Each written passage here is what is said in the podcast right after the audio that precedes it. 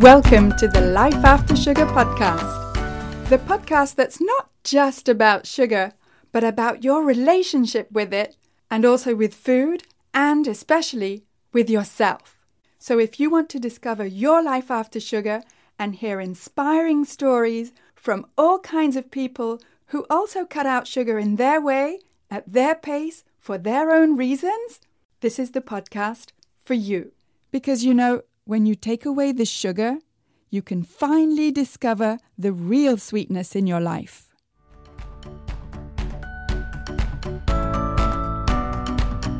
I'm your host, Netta Gorman. Today I'm talking to you about the mistakes that many people make when they start reducing sugar. I've separated the five mistakes that I talk about into two separate podcast episodes, and this is the first part. In this part, I talk about mistake number one and mistake number two. And this week's episode of the Life After Sugar podcast is brought to you by the After Sugar Club, where you'll get all the resources you need to help you make those small but powerful mindset shifts and get guidance step by step on your personal path to feeling free from sugar so that you can get to a place where you don't even want it, need it, or miss sugar anymore. You'll be part of a friendly, encouraging community of health conscious people just like you. Most of us are also intermittent fasters, but not all of us. There's a place for everyone. You can sign up at aftersugarclub.com and click on the green button Join the club. All right, here's the recording of a live video that I did about five mistakes that a lot of people make when they first start cutting sugar. And today's episode is about the first two mistakes. I'm going to talk to you about the five mistakes to avoid. There's not just five, but I'm going to talk about the five ones that I find that come up the most often. Five mistakes to avoid when you want to reduce sugar. Hmm. All right. So, mistake number one, in my experience in the last six years of talking to people who want to reduce sugar, is not respecting your natural personality. What does that mean? Not respecting your natural personality I don't know if you listened to um, it's episode 12 of the Life After Sugar podcast, where I talk about um, whether we're a moderator or an abstainer. And obviously, you can't split every single, like, there's such a, a big population into just two groups. But generally, if in your life in general you prefer to go uh, step by step or gradually, then you're probably a moderator. In other words, if you can sort of just reduce sugar, and it's not just for sugar, but that's the example for today, if you can just reduce sugar gradually over a period of time and feel totally aligned with that and comfortable with that, then you're probably a moderator, what they call a moderator. And that is how you are in all aspects of life, not just for reducing sugar. So if you fit in the way that you reduce sugar into how you are already, then that will probably be more sustainable and comfortable for you. Whereas if you're more of an abstainer, if you think about how you live your life in general and you prefer to go cold turkey uh, with sugar, in other words, stop it all at once um, and just like say, okay, no sugar, no flour, no sweeteners, which is actually what I did. But it, the thing is, uh, I did that, and I'm not saying it's the only way or even the right way. It turned out to be a good way for me to do it. But, you know, because it turned out that it fits with my personality, I'm a sort of, I guess, an all or nothing kind of person. When I'm in, I'm all in. So this kind of approach seemed to work for me. I felt comfortable with it. I didn't feel that I was suffering in any way.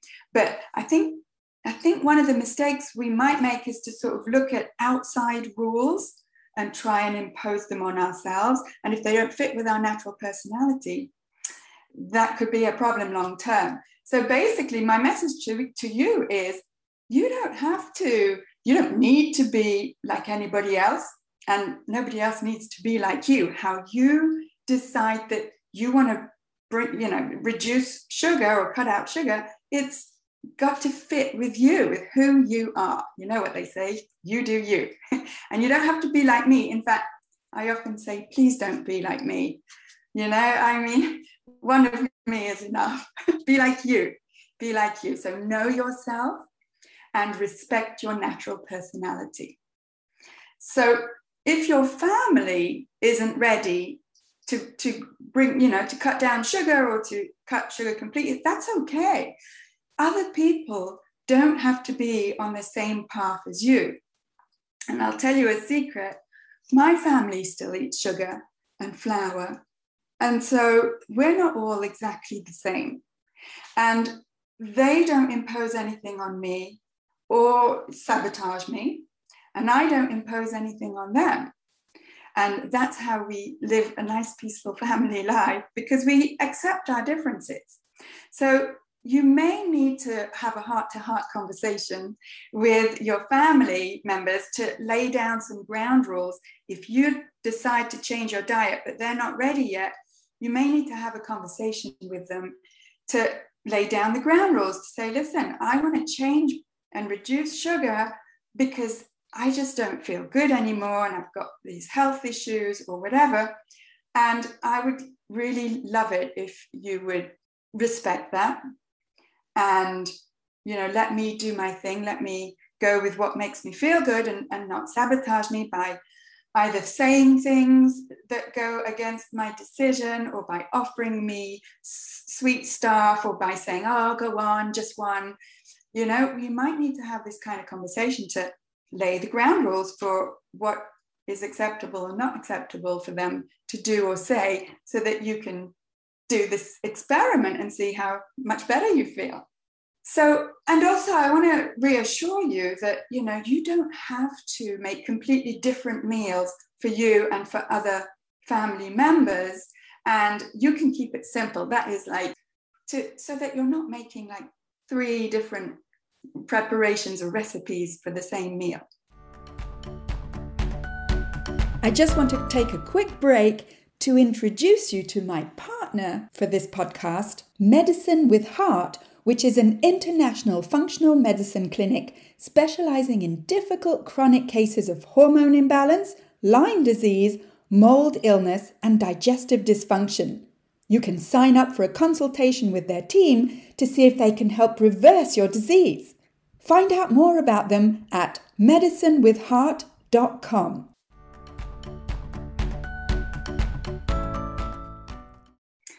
Um, okay, so giving sugar a meaning is mistake number two. What does that mean? How can you give sugar a meaning? Well, here's the thing, and here's the thing that's interesting about having uh, a literature teacher to teach you about sugar rather than like a, a nutrition expert or a doctor or someone. Because here's the thing sugar is an inanimate object. Okay. What I mean is, is that it's not living, it's just a thing. Okay. And that means that it's not alive, it doesn't have a personality, it doesn't want to do you any harm or any good. It doesn't want anything from you. Even though you may think that sugar wants to do you harm, it doesn't actually have any kind of moral value or any kind of life force. It's just a thing, it's just an inanimate object. But here's the thing it probably represents something important to you, right? Um, I mean, it certainly did for me. And I would look to sugar to fill some kind of human need, right? A very valid human basic needs. It probably represents something for you. Maybe it represents comfort. Maybe it represents reward, you know? Like, oh, it's the weekend. I think I'll just have a little bit of, and then fill in the blank, you know, a glass of wine or a bit of chocolate cake or a bag of chips or pizza or whatever. It doesn't even have to be actual sugar, you know? Maybe it represents stress relief for you so that when you are stressed or exhausted at the end of a, long day, or at the end of a long week, it's like, ah, oh, now I can eat sugar. That may be what it represents for you. Maybe it represents reassurance for you.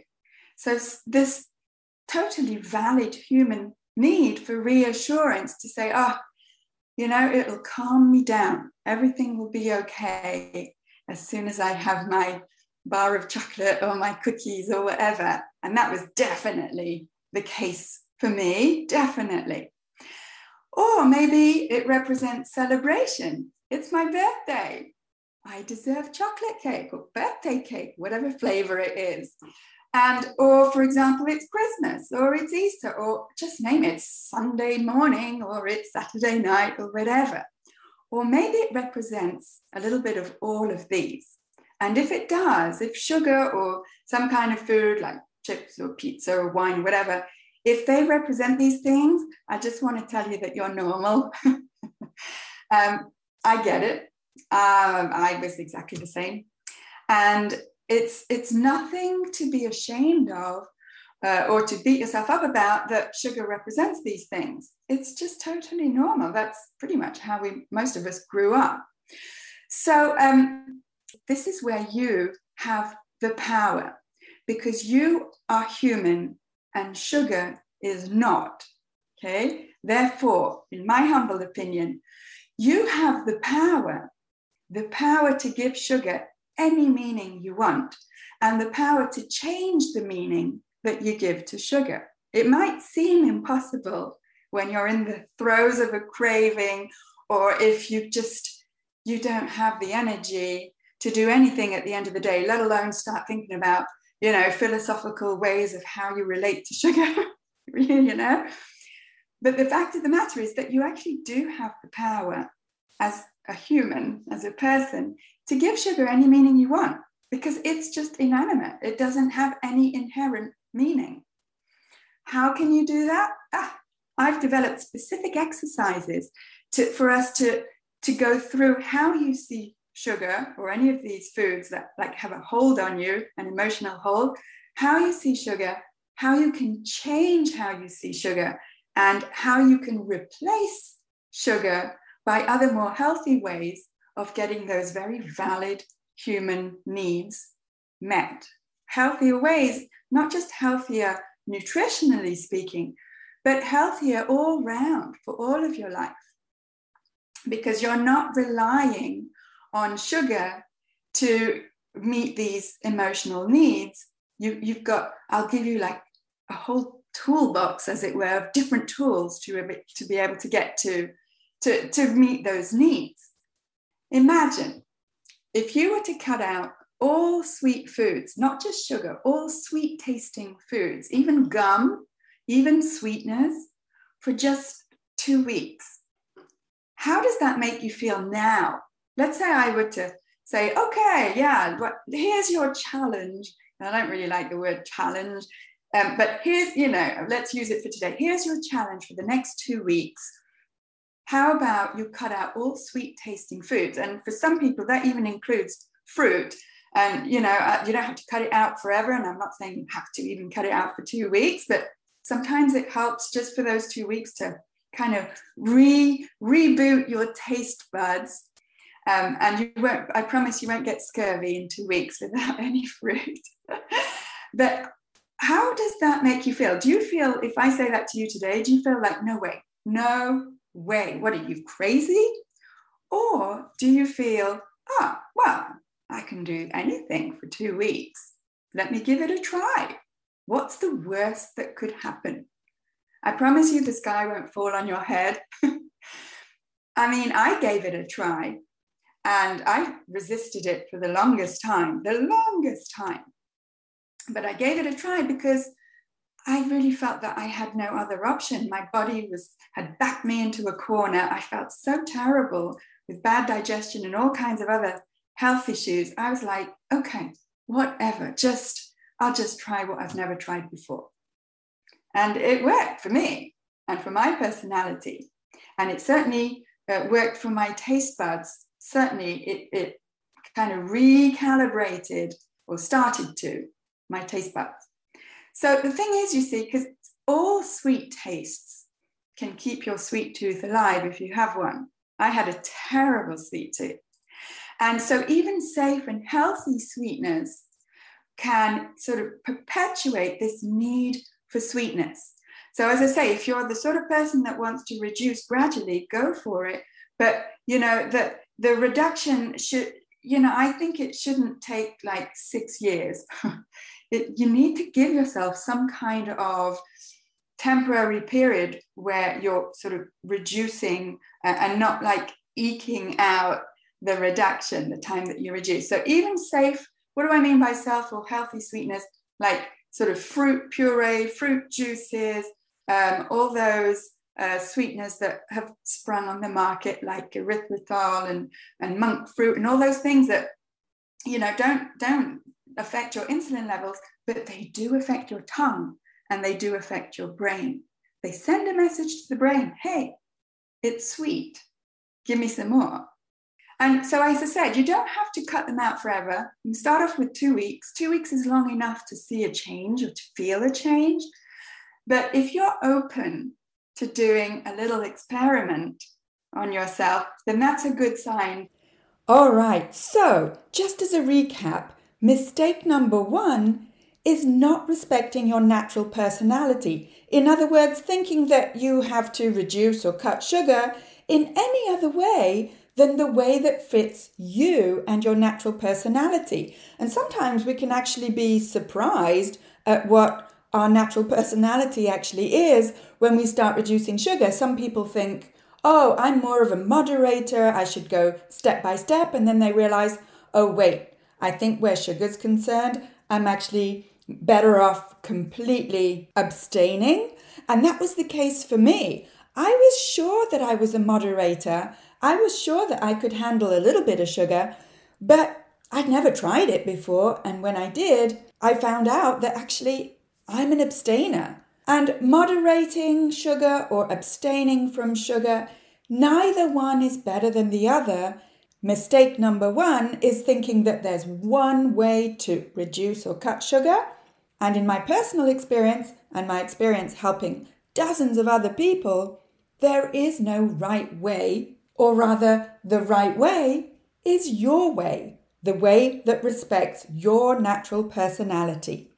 And mistake number two that we talked about is giving sugar a meaning, giving an inanimate entity, an inanimate object like sugar, some kind of moral value that it's good, that it's bad, that it's out to harm you, that it wants to soothe you or give you reward. We as humans give meaning to things, and one of those things is sugar. And when we remember that sugar is not alive, it doesn't have a personality, it doesn't want to do you any harm or any good, then we reclaim the power of giving sugar whatever meaning we want to give it, including no meaning at all, which in my experience leads to having peace with sugar and not needing it or missing it anymore. I'll tell you about the three other mistakes I see people make a lot, and I don't exclude myself, in the next episode. And if you're looking specifically for sugar and flour free recipes, as well as tips about looking after your gut health by making your own fermented foods and drinks, then you can find them on my Life After Sugar YouTube channel, on the Life After Sugar Facebook page, and come and subscribe to my Instagram, which is at My Life After Sugar, where I post pictures of what I eat, what I do, and sometimes pictures of our cat, so that you can see that it is totally possible to live an active, happy, and fun life, even if you don't eat sugar. And for more free resources, check out my website, aftersugarclub.com where you'll find videos about what to eat, how to avoid hidden sugars when you go grocery shopping, and what the deal is with gut health and fermented foods. You can also download my simple guide to getting more energy. Go to aftersugarclub.com and click on the tab Simple Guide. And if you're an intermittent faster, then I have five tips for you to help get rid of cravings that may be getting in the way of the easy and natural intermittent fasting lifestyle that you're looking for. You'll find those at aftersugarclub.com. And for a deeper dive into your relationship with sugar and how you can work towards freeing yourself from the hold that sugar has on you so that you can get to that place of joyful freedom from sugar that I've been living for almost seven years and experience what it feels like not to want, need, or even miss sugar anymore, then the After Sugar Club is for you. Check it out at aftersugarclub.com.